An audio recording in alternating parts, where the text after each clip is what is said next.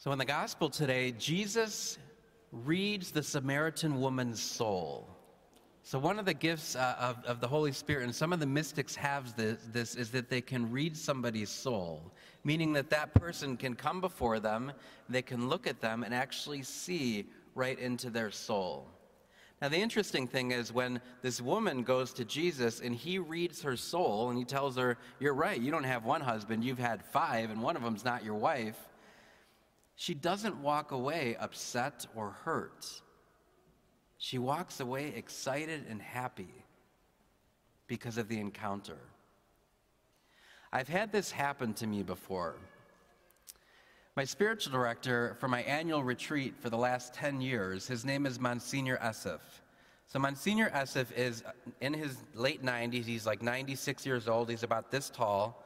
Uh, he's got a beard. He looks like a little Yoda. And Monsignor Esseff has the gift of reading souls. He's also the exorcist for the Diocese of Scranton. His spiritual director was Padre Pio.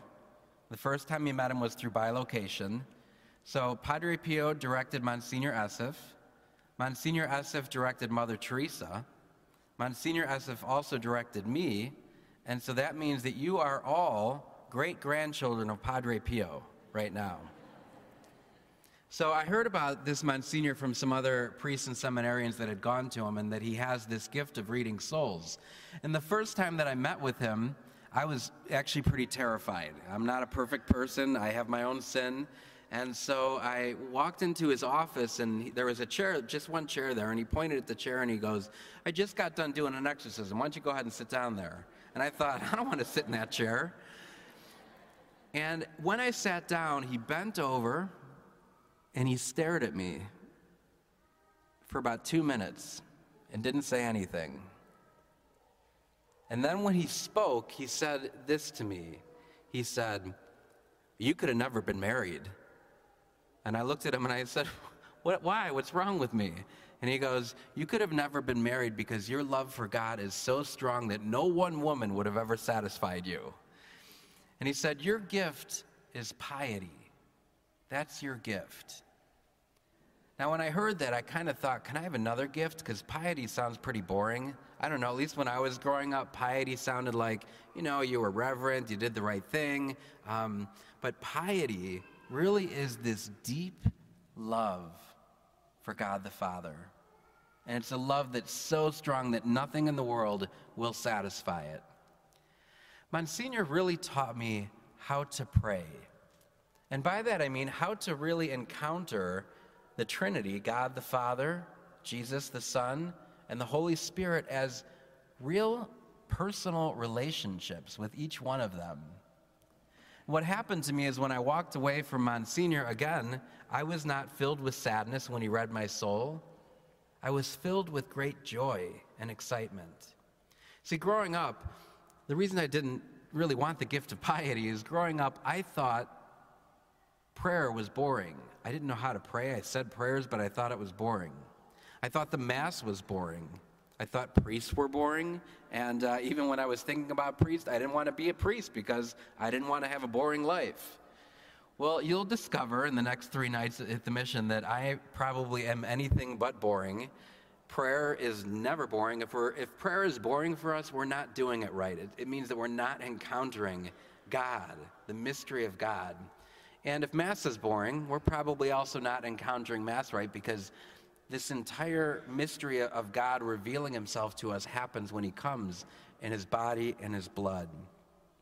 So I want you to think about that. If you had the opportunity to have your soul read, and somebody could tell you everything about you, would you do it? Think about that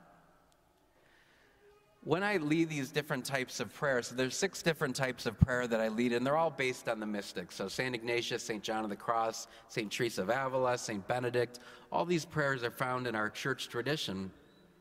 But when I, I remember going into the seminary, I didn't really know how to pray. Again, I knew how to say prayers, but I didn't really know how to pray. So I bought a, a book uh, of prayers that I went into seminary with, and it turns out that wasn't really praying either. It was saying prayers.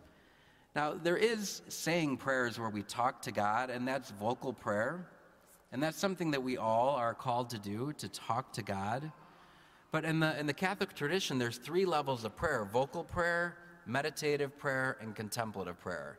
So, vocal prayer is that talking to God.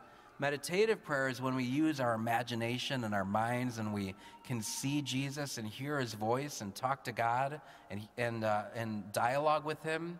And then contemplative prayer is actually experiencing heaven right here on earth. And so these next three nights, I'm going to lead you through those types of prayer, moving us from vocal prayer to meditative prayer to contemplative prayer. And just to give you a, quick glimpse of this, we're not going to do it for long, but I'm going to lead you through a, little guided meditation on this scripture. So I want you to close your eyes. If you feel safe enough to do that, close your eyes.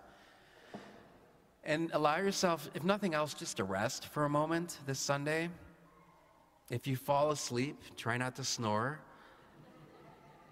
And just use your imagination. So I want you to enter into this scene like it's a movie. So imagine you go to the well because you're thirsty. You have a bucket there in your hands. And it's noon, it's the middle of the day. And the, the, the area around this well is very dry and hot. And as you're sitting at the well, getting ready to get some water, Jesus walks up to you. And I want you to try to see his face.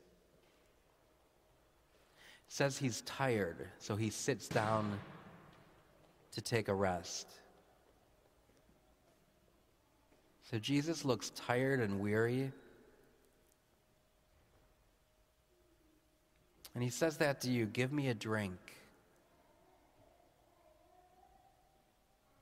And you start to think, Well, you don't have a bucket. How can I give you a drink?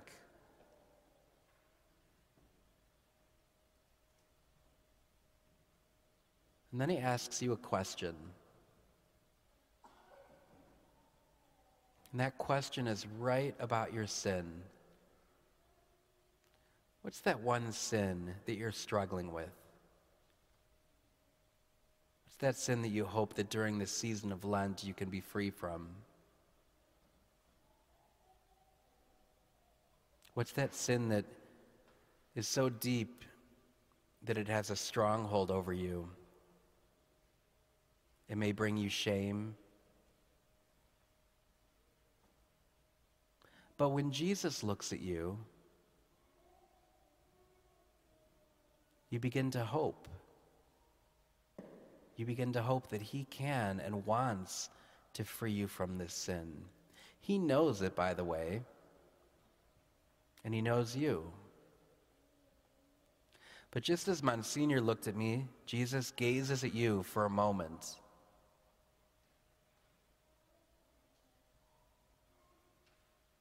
and in his eyes you see his love for you.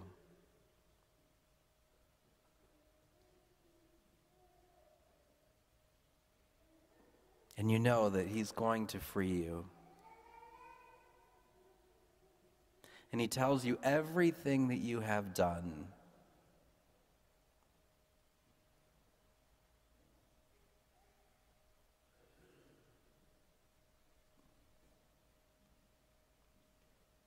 And now you are filled with hope instead of despair. And so look at Jesus once more in the eyes and just smile back at him. And if you're not asleep, you can open your eyes back up. So, that is a prayer called Ignatian meditation. So, St. Ignatius teaches us to go through a scripture passage and enter into it like a movie, like we're there. And we discover that as we enter it into it, Jesus become, be, begins to be personal to us and real to us. And that would be the meditative prayer. So, again, these next three nights, I'll teach you how to enter more deeply into meditative and contemplative prayer. I promise you that if you're struggling to hear God's voice in your life or struggling to know what He wants from you, you will walk away from this mission hearing His voice having direction, and if nothing else, walking away with great joy that you have encountered Christ. And as we come forward to receive him today at the Eucharist, just have that desire. Have that desire that he open you up, that he gives us this gift of piety, and that he gives us the life giving water that we all desire.